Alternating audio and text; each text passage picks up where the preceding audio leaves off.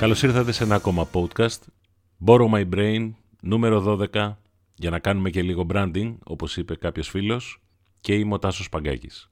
Θέλω σήμερα να πούμε διαφορετικές ιστορίες που συνοψίζονται σε ένα σημαντικό θέμα που πρέπει να το ακούσετε.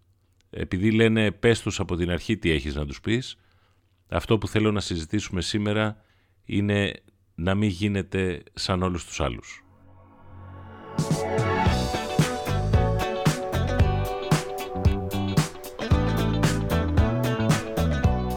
Σαν όλους τους άλλους, τις αντιγραφές. Ε;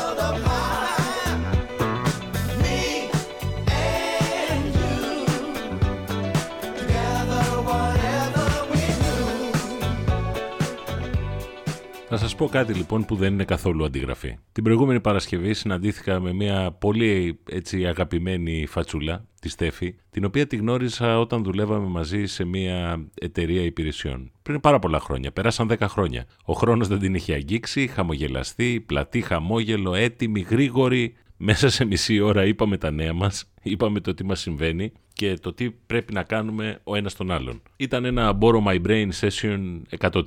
Θέλω όμως να κρατήσω από εκείνη τη συνομιλία κάτι που μου έκανε ε, κλικ και μου έφερε στο μυαλό το σημερινό μας θέμα. Μου εξιστορούσε ότι έφυγε από μια εταιρεία γιατί βαρέθηκε να παίρνει 700 ευρώ. Και αντί να προσπαθήσει να βρει μια άλλη δουλειά, αντί να προσπαθήσει κάποιος να τη διορίσει, πήγε και έφτιαξε μια δικιά της εταιρεία. Έκανε ένα τρομερό παιχνίδι στο ίντερνετ από το οποίο έβγαλε κέρδη, ε, δημιούργησε partners, και ήταν τότε, φανταστείτε στην αρχή. Πολύ πρωτοποριακό θα πει κανείς. Μετά από λίγο καιρό άρχισε να καίγεται. Ξέρετε, η μηχανή κουράζεται. Σώμα είναι, μυαλό και άρχισε να ψάχνει την εξέλιξή της, το επόμενο βήμα. Γύρισε τον κόσμο, ταξίδεψε και κάπου εκεί ανακάλυψε την επόμενη πρότασή της που έχει να κάνει με το well-being, με τον εαυτό μας ε, και με το να βοηθήσει περισσότερους ανθρώπους. Ως εδώ ε, τα υπόλοιπα θα τα αποκαλύψει μόνη της και θα κερδίσει ξανά το στοίχημά της. Σε όλη αυτή όμως την πορεία, μόνη της, χωρίς κάποιον να την μπουσάρει, χωρίς κάποιον να την βοηθά, ανακαλύπτοντας, διαβάζοντας πράγματα, όπως μου έστειλε εμένα κάποια link να δω ε, και να διαβάσω και να μπω και να γραφτώ σε ένα webinar, άρχισε να χτίζει κάτι μόνη της και ξαφνικά συνειδητοποίησε ότι ο κόσμος γύρω της είναι εντελώς διαφορετικός. Μάλιστα μου είπε τη λέξη κλειδί. Δεν έκανα fit Τώρα θέλετε με αυτό το να ταιριάζει με το συστηματάκι μας να εννοούμε την παντριά με ένα καλό παιδί, να τελειώσεις και τις δεύτερες σπουδές σου και να, παρα... να μην παρατήσεις αυτά μωρέ τα, πώς τα λένε, τα... την ξένη γλώσσα που ξεκίνησες. Δεν έκανε φοιτήν. Πρέπει να ταιριάζουμε στο σύστημα που μας έχουν βάλει σαν μικρόβιο από την ημέρα που γεννιόμαστε. Πρέπει να κάνουμε fit in. Πρέπει να το κάνουμε και αν ναι, αξίζει να το κάνουμε αν το κάνουν άλλα τόσα εκατομμύρια άνθρωποι. Όπως καταλαβαίνετε, η κουβέντα αυτή με τη Στέφη, η οποία θα ξαναβρει το δρόμο της, θα δημιουργήσει και άλλες επιχειρήσεις και ναι, θα κάποια στιγμή θα παντρευτεί και θα χαρεί τη ζωή της και θα ταξιδέψει και θα κερδίσει εμπειρίες. Έρχεται να ακουμπήσει την καρδιά ενός πολύ μεγάλου προβλήματος.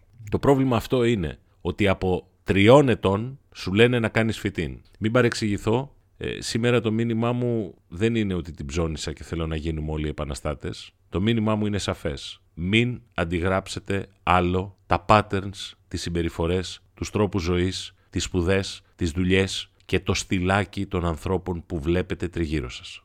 Είναι πάρα πολύ δύσκολο αυτό που λέω γιατί πρέπει να το κάνετε μόνοι σας. Δεν υπάρχει γονιός, δάσκαλας, μέντορας και οποιοδήποτε κανένας, κανένας, κανένας δεν μπορεί να σας βοηθήσει σε αυτό. Αν με ακούσουν 100 παιδιά, θα το κάνουν οι 5. Από αυτούς τους 5, στη μέση της διαδρομής μπορεί να εγκαταλείψουν οι δυόμιση. Έτσι ήταν πάντα οι κοινωνίες. Αλλά δεν μπορούμε να συνεχίσουμε ένα pattern το οποίο δημιουργήθηκε το 1800.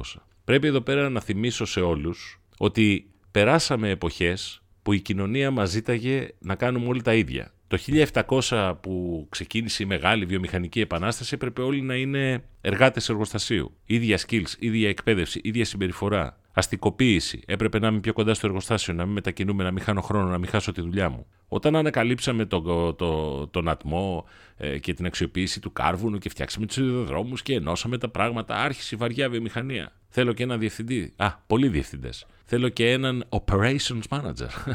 Βάλε και από αυτούς. Φτάσαμε το 1971 που ξεκίνησε για πρώτη φορά η πληροφορική και ήταν πολύ λιγότερη τότε γιατί ο κόσμος μετά γύρισε στις υπηρεσίες και όλοι θέλαν να γίνουν γιατροί υπηρεσία, ε, μηχανική υπηρεσία, αρχιτέκτονας υπηρεσία, ε, διαφήμιση υπηρεσία. Και φτάνουμε σήμερα που βρισκόμαστε μπροστά σε ένα τεράστιο δίλημα. Αυτοί οι οποίοι κατάφεραν να κερδίσουν μια περίοπτη θέση, ένα στάτους, μια κοινωνική διάκριση, μια καταπληκτική δουλειά, μια μεγάλη εταιρεία, τα καλύτερα πατατάκια, τα γρηγορότερα αυτοκίνητα. Είναι αυτοί οι οποίοι αξιοποίησαν την περίοδο της δημιουργίας των βασικών υποδομών. Δεν είναι σίγουρο θα συνεχίσουν στο μέλλον έτσι. Πώς εγώ λοιπόν ζητάω από όλα τα παιδιά, ακόμα και από τα παιδιά μου, να είναι το ίδιο καλή στο μπάσκετ, το ίδιο καλή στα μαθηματικά, το ίδιο καλή στην ιστορία. Αυτό είναι ένα μεγάλο πρόβλημα το οποίο μας βασανίζει και κανένας δεν το απαντά γιατί δεν έχει το κουράγιο ή γιατί βαριέται ή γιατί δεν ξέρει ή γιατί είναι ικανοποιημένος με ό,τι συμβαίνει σήμερα. Στην πραγματικότητα όμως το μεγάλο πρόβλημα το έχουν τα νέα παιδιά και οι επόμενες γενιές. Διότι αν κανένας καθίσει και αναλογιστεί πόσες χιλιάδες άνθρωποι τελειώνουν το Οικονομικό Πανεπιστήμιο και το Καποδιστριακό και του Πειραιά και θέλουν να κάνουν διοίκηση συστημάτων, διοίκηση επιχειρήσεων, διοίκηση marketing, διοίκηση, θα απογοητευτεί. Έτσι λοιπόν, όταν λέμε ότι δεν πρέπει να κάνει κάποιος φοιτήν, σημαίνει ότι πρέπει από πολύ σχετικά μικρή ηλικία να αρχίσει να ψάχνει το τι θέλει να γίνει εγώ θέλω να γίνω ένας wildlife expert επειδή βλέπω ντοκιμαντέρ και αυτό ονειρεύτηκα. Στην πορεία θα μάθει αν υπάρχουν ζωολογικοί κήποι και αν τους κάνουν hire per project κτλ. κτλ. Εγώ θέλω να ελέγχω συστήματα διοίκησης. Εγώ θέλω να γίνω παρουσιαστής. Εγώ θέλω να δουλέψω στις δημόσιες σχέσεις. Εγώ θέλω να γίνω δικηγόρος φορολογικών θεμάτων γιατί κάπου διάβασα θέλω να γίνω μουσικός ρε παιδιά. Θέλω να γίνω ένας συνθέτης. Θέλω να γίνω ένας άνθρωπος που δεν θα έχει τη, την ίδια περπατησιά με άλλους τόσους χιλιάδες. Θέλω να ασχοληθώ με την παραγωγή. Μ' αρέσουν τα βιβλία. Θέλω να δουλέψω σε αυτή τη βιβλιοθήκη που κατέβηκα στο ίδρυμα στα, Σταύρος Νιάρχος. Θέλω να γίνω ένας συγγραφέας. Θέλω να εκλεγώ. Θέλω να ασχοληθώ με την ιστορία. Αυτά όμως τα πράγματα δεν συζητούνται, δεν περνάνε από το μυαλό και κανένας δεν ασχολείται να τα ψάξει. Και το αποτέλεσμα είναι ότι τα παιδιά μπαίνουν σε μία ρουτίνα. Εδώ δεν μπορώ να κατηγορήσω κανέναν γονιό, όχι για να ξεφύγω κι εγώ από την ευθύνη. Αλλά αυτό που λες είναι να δώσω τα καλύτερα εφόδια, ας το πούμε, στα παιδιά μου. Αλλά τελικά, κανένας δεν ψάχνει ότι μπορεί να καταστρέφουμε όλα εκείνα τα δημιουργικά κίνητρα που θα κάνουν τα παιδιά να είναι διαφορετικά. Γιατί ο κόσμος δεν θέλει άλλους όμοιους ανθρώπους.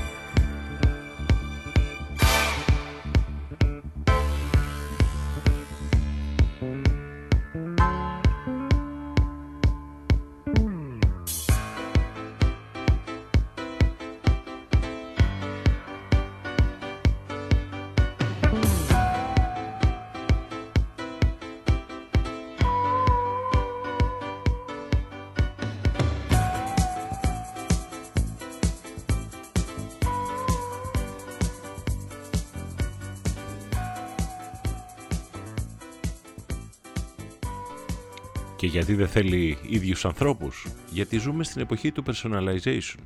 Ζούμε στην εποχή των ειδικών εμπειριών.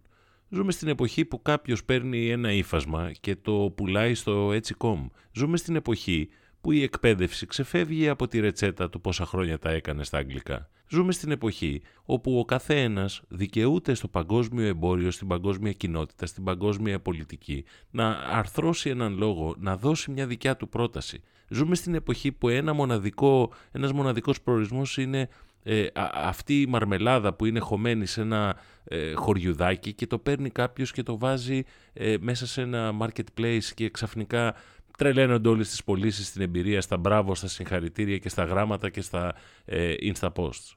Θα σας πω ένα παράδειγμα που μου έτυχε σήμερα.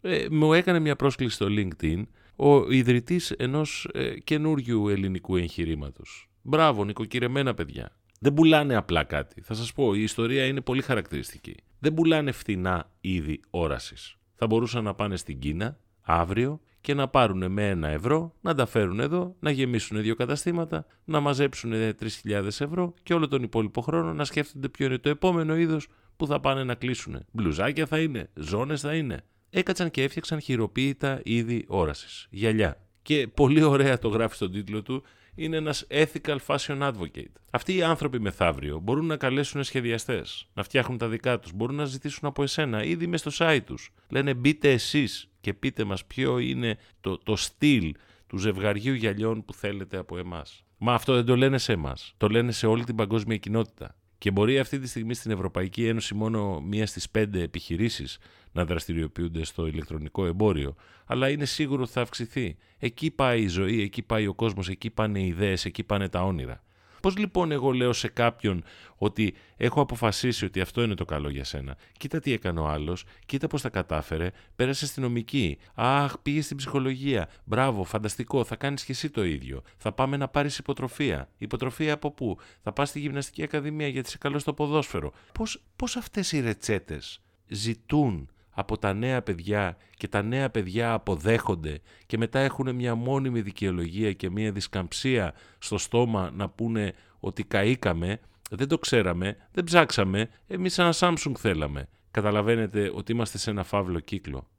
Τρέχεις αύριο να κάνεις ένα MBA, το οποίο είναι creepingly expensive και τέλο τέλος πάντων μπορεί και να μην το χρειάζεσαι, αλλά αυτό είναι άλλη ιστορία για να μην σας ανησυχήσω. Ε, αυτό το MBA που διάλεξες να κάνεις, προς τα πού το πας; Ξέρετε, ε, δεν αρκεί να κάνεις κάτι που να το θεωρείς εσύ μεγάλο για να έχεις τη συναισθηματική ασφάλεια ότι το κατάφερες και είναι ένα βήμα που θα σε πάει συριακά κάπου. Δεν αρκεί ούτε καν να είσαι πρώτος. Αρκεί να είσαι ο καλύτερος, αλλά σε ένα πράγμα που διάλεξες. Για μένα η διαφορετικότητα είναι κάτι ε, το οποίο δεν υπήρχε στη ζωή μου. Και μένα οι γονείς μου με μεγάλωσαν με ένα πολύ μικροαστικό, κανονικό, πείτε όποιο επίθετο θέλετε τρόπο. Δεν είχα τις ανησυχίες αυτές. Αλλά όταν πήγα στο Σαν Χωζέ και είδα πώς κλείνουν επιχειρήσεις μέσα σε μία νύχτα γιατί κάποιος εξαγόρασε και αλλάζει το προϊόν και οι άνθρωποι οι οποίοι θα έπρεπε να πάνε στην καινούρια μορφή της επιχείρησης δεν μπορούν γιατί δεν έχουν τις ικανότητες, γιατί δεν είναι εκπαιδευμένοι σε κάτι εξειδικευμένο, τρόμαξα. Ξέρετε, η, η Google δεν ήταν η πρώτη μηχανή αναζήτησης. Ούτε το Facebook ήταν το πρώτο κοινωνικό δίκτυο. Ούτε το Amazon ήταν το πρώτο ηλεκτρονικό βιβλιοπωλείο. Αλλά στην πραγματικότητα, μέσα από το πέρασμα των χρονιών, το να πηγαίνεις κάπου πρώτος ή να νιώθεις ότι είσαι πρώτος επειδή πήρες τον καλό βαθμό, επειδή πήρες την υποτροφία, επειδή έκανες και τρίτη γλώσσα, είναι φανταστικό. Είναι ένα συνέστημα απελευθέρωσης. Όμως είναι μέσα σε μία ρετσέτα, σε, σε, σε μία ράγα που σε έχει βάλει κάποιος, ας το πω και εγώ να το ευχαριστηθώ μια φορά, το σύστημα αλλά δεν μπορείς να ξεφύγεις. Το έχω ξαναπεί ότι μέχρι τα 20 αντιγράφουμε patterns που βλέπουμε γύρω μας. Και προς Θεού δεν εννοώ ε, στο σημερινό podcast ότι κανείς δεν μπορεί να αλλάξει. Ζούμε στην εποχή που θα αλλάζουμε και θα αλλάζουμε πιο συχνά. Θα αλλάζουμε πιο συχνά και θα εξελισσόμαστε. Κανένας δεν θα μείνει στατικά, όπως έλεγα σε προηγούμενο podcast, 40 χρόνια στην ίδια δουλειά που έκανε ο καλός μπαμπάς μου και ο δικός σας. Εδώ πέρα όμως υπάρχει ένα πάρα πάρα πολύ σημαντικό προσωπικό χαρακτηριστικό που νομίζω ότι απαντάει σε πολλά από τα πράγματα. Είναι αν θέλεις να ακούσεις. Αν δεν ακούς, δεν θα γίνεις καλός. Αν δεν ακούς, δεν θα ερμηνεύεις. Αν δεν ακούς, θα υπερισχύει ο εγωισμός, η συνήθεια, η ρουτίνα. Επειδή κάποτε πίστεψες ότι θα γίνεις αεροπόρος, θα γίνεις δάσκαλος και αυτό το πράγμα απομυζά όλη τη θετική διάθεση που μπορεί να έχει ένας άνθρωπος. Ναι, έργα μου, ένας κιθαρίστας, ένας ζωγράφος. Ντρεπόμαστε ακόμα μερικές φορές και να τα πούμε. Εγώ ξέρω άνθρωπο ότι, ο οποίος ασχολείται με την τέχνη και βεβαίως έχει και την εμπορική της πλευρά και τη δημιουργική της πλευρά και τη συνεργατική της πλευρά και την μαθησιακή της πλευρά και το να ανοίξει την έκθεσή του ο φίλος μου ο Κωνσταντίνος να πάνε να δούνε τα παιδιά στο Ίδρυμα ε, ε, στο, στο Βορέ κλπ. κλπ. Αλλά αν δεν ακούς δεν μπορείς να κάνεις τίποτα. Θέλω να είμαι ειλικρινής μαζί σας. Είναι πολύ σοβαρό πρόβλημα ότι σήμερα δεν ακούμε. Το να ακούω δεν είναι η πρώτη μου προτίμηση. Και εγώ προτιμώ να μιλάω. Είμαι λογάς. Είμαι ένας άνθρωπος ο οποίος έμαθε να μιλάει. Δούλευα στην επικοινωνία, δουλεύω στην επικοινωνία, γράφω, ε, τώρα έμαθα και το ρήμαδο podcast. Θέλω να πω τη γνώμη μου, θέλω να δώσω λύσεις, θέλω να βοηθήσω. Έτσι έχω μάθει. Είναι μέσα στη, στο, στο DVD μου μέσα στο μικροεπεξεργαστή μου. Και αυτοί που με ξέρουν, ξέρουν ότι ε, έχω μία, μία προσωπικότητα που πάντα με σεβασμό προσεγγίζω τον άλλον, αλλά έχω γνώμη. Περάσαν πολλά χρόνια όμως να καταλάβω ότι πρέπει να ακούμε περισσότερο από ό,τι μιλάμε. Μερικές φορές αξίζει να κάτσετε πίσω, να πάτε να ρωτήσετε, να δείτε ένα ντοκιματέρ, να ανοίξετε μια κυκλοπαίδεια, να, να, να, να κάνετε ένα προσωπικό online test. Ε, έτσι για το γαμότο, έτσι για να δείτε τι μπορεί να ανακαλύψει ο καθένας για τον εαυτό του. Αξίζει να πάτε σε έναν μεγαλύτερο, να τον ρωτήσετε. Είσαι ικανοποιημένος, περάσαν οι πανελίνε, ξεσχίστηκες, έτρωγες τόστ, με τόστ και τόστ. Βγήκε τίποτα. Πώς το βλέπεις τα πράγματα, τι λένε οι φίλοι σου, οι άνθρωποι που θα σας διαλέξουν, που θα σας αγαπήσουν, που θα σας πάρουν στις δουλειές τους, που θα ζητήσουν να συνεργαστούν, θέλουν πάντα να ξέρουν τι πιστεύετε. Αλλά θέλουν να σας πούν, θέλουν να ακούσετε. Ακόμα και σήμερα για να καταλάβετε, αν πάτε σε έναν μεγάλο οργανισμό, στη δουλειά μου τα λέμε τα legacy companies. Είναι οι πολύ μεγάλοι. Όταν βρίσκονται άνθρωποι σε ένα meeting, ακόμα και σήμερα, το, το κατάλοιπο αυτής της εξουσιαστικής συμπεριφοράς που λέμε εγώ κάνω fit in, σημαίνει ότι είτε με κίνητρο το σεβασμό, είτε γιατί φοβάσαι, είτε γιατί δεν έχεις αυτοπεποίθηση, γιατί δεν τη δημιούργησες τα προηγούμενα χρόνια. Μπαίνει κάποιος ο οποίος κλέβει την παράσταση γιατί είναι το μεγάλο αφεντικό. Λέει πρώτος στη λύση, όλοι οι άλλοι ακούνε, σημειώνουν και κάνουν, κουνάνε το κεφάλι. Μπορεί όμως να υπάρχει ένας junior εκεί, ο οποίος μπορεί να έχει ένα καταπληκτικό insight ή μια λύση που δεν την είχε σκεφτεί κανένας. Αλλά περνώντας τα χρόνια και κάνοντας fit in, χάνεις την αυτοπεποίθησή σου να μην σηκωθείς και να μιλήσεις, να παρουσιάσεις την άποψή σου με τα επιχειρήματά σου. Και αυτό το window of opportunity χάνεται από πολλούς ανθρώπους. Χάνεται από ανθρώπους οι οποίοι δεν ξέρουν πώς να αλλάξουν τη ζωή τους και τη δουλειά τους αφού έγινε disrupted ή γιατί η τεχνολογία έκλεψε ε, την παλιά καλή δουλειά, τη χειρονακτική. Αν θέλεις να γίνεις ο, ο, ο, ένας άνθρωπος με ισορροπημένη ζωή που θα είσαι ο αυριανός ηγέτης στο χώρο σου, το παράδειγμα, στους φίλους σου, στη ζωή. Πρέπει να ακούς. Και το χειρότερο είναι ότι δεν έχουμε μάθει να ακούμε. Και αυτό το βλέπεις στον αθλητισμό, στην πολιτική, στο facebook.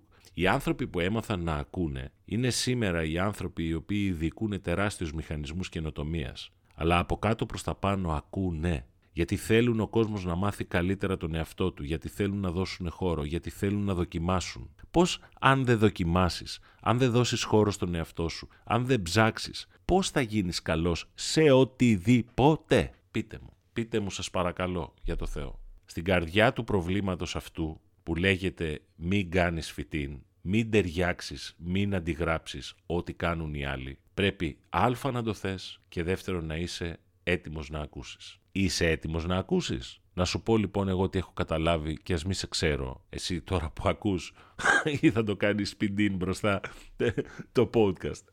Ο κόσμος δεν γυρίζει γύρω σου. Σταμάτα να ανησυχείς για το βαθμό, για το τι θα πεις και μείνε focused στο τι σου αρέσει, τι σε γεμίζει και τι κάνεις καλά. Αν έχεις μία εργασία για τον καθηγητή της τεχνολογίας και έχεις από την άλλη μία ιστορία που σε πηγαίνει μακριά, για την ιστορία που σε πηγαίνει μακριά, δες 5 ντοκιμαντέρ, 8 ταινίες και 700 βιβλία. Είναι ο μόνος τρόπος η προσωπικότητά σου να είναι όπως λέμε well-rounded. Ισορροπία, γεμάτη, ευχαριστημένη και εσύ θα έχεις την τελική επιλογή, όποια και είναι αυτή. Ναι, μπορεί να πας να γίνεις νοσοκόμος, νοσοκόμα, μπορεί να γίνεις δάσκαλος, μπορεί οτιδήποτε. Αυτό δεν το ξέρει όμως κανένας. Δεύτερον, άρχισε να σκέφτεσαι εικόνες. Πώς θα ήμουνα εγώ με την άσπρη μπλούζα, Πώς θα ήμουνα με τη στολή του αστυνομικού, Πώς θα ήμουνα με τη γραβατούλα του μάνατζερ της επιχείρησης, του δικηγόρου ή οτιδήποτε. Ταιριάζω; Είπα σε ένα προηγούμενο podcast πάω να κάνω ναυτιλιακή, ναυτιλιακά ε, ή νομικά στην Αγγλία. Ή είμαι έτοιμος εγώ να συμβιώσω με έναν κόσμο που είναι πάρα πολύ σκληρός, αποφασιστικός και τα πάντα τα κάνει παζάρι, ακόμα και μια απλή συνομιλία. Ζήτα να μάθεις. Το τρίτο. Και πες και ένα ευχαριστώ. Μάζεψε σκέψεις, ιδέες, και γνώμες. Έτσι δημιουργείς ένα δίκτυο ερεθισμάτων.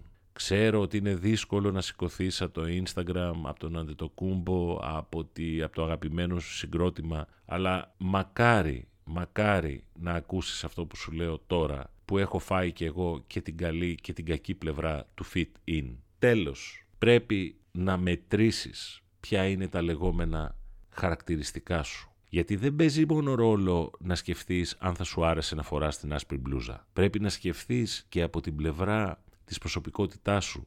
Σ' αρέσει να είσαι με πολύ κόσμο, έτσι και έτσι. Θέλεις να είσαι ο κοινωνικός, ο πρώτος μέσα στην παρέα και τα λοιπά, ο ηγέτης, ο παίχτης, ο μεγάλος; Πρέπει να το αποφασίσεις και θα το αποφασίσεις πώς, ακούγοντας, βλέποντας, μετρώντας τον εαυτό σου. Και η τελευταία, αν μπορώ να την πω συμβουλή, και όπως σας έχω πει δεν είναι κανένας έτοιμος να δώσει ρετσέτες. Αν σκεφτείς κάτι που σου αρέσει, μην ακούσεις κανέναν. Κανένας στη σημερινή εποχή δεν πάει χαμένος. Φτάνει να έχει το κέφι, το κουράγιο, τη διάθεση να επιμορφωθεί, να αλλάξει, να ξαναμάθει, να ξαναπροσπαθήσει. Φτάνει να είναι ένας άνθρωπος ο οποίος είναι γεμάτος με τη μουσική, με το μπάσκετ, με το Instagram, με τους φίλους, με τη γνώση, με τις ερωτήσεις. Αν τα κάνετε όλα αυτά, έχετε κάνει το πρώτο βήμα για να σας προτιμήσουν. Δεν εννοώ να σας προτιμήσουν ως εργαζόμενο, υπάλληλο, προσληφθέντα να σας προτιμήσουν σαν άνθρωπο. Γιατί έχουμε γεμίσει από ίδιους ανθρώπους. Ίδιους βαρετούς, ίδιους επαναστάτες που καταστρέφουν το μέλλον τους, ίδιους πολιτικάντιδες, ίδιους συνωμοσιολόγους, ίδιους δικηγόρους, ίδιους γιατρούς. Πολλοί ίδιοι άνθρωποι. Αν στριμωχθείτε εκεί μέσα, θα έχετε καταστρέψει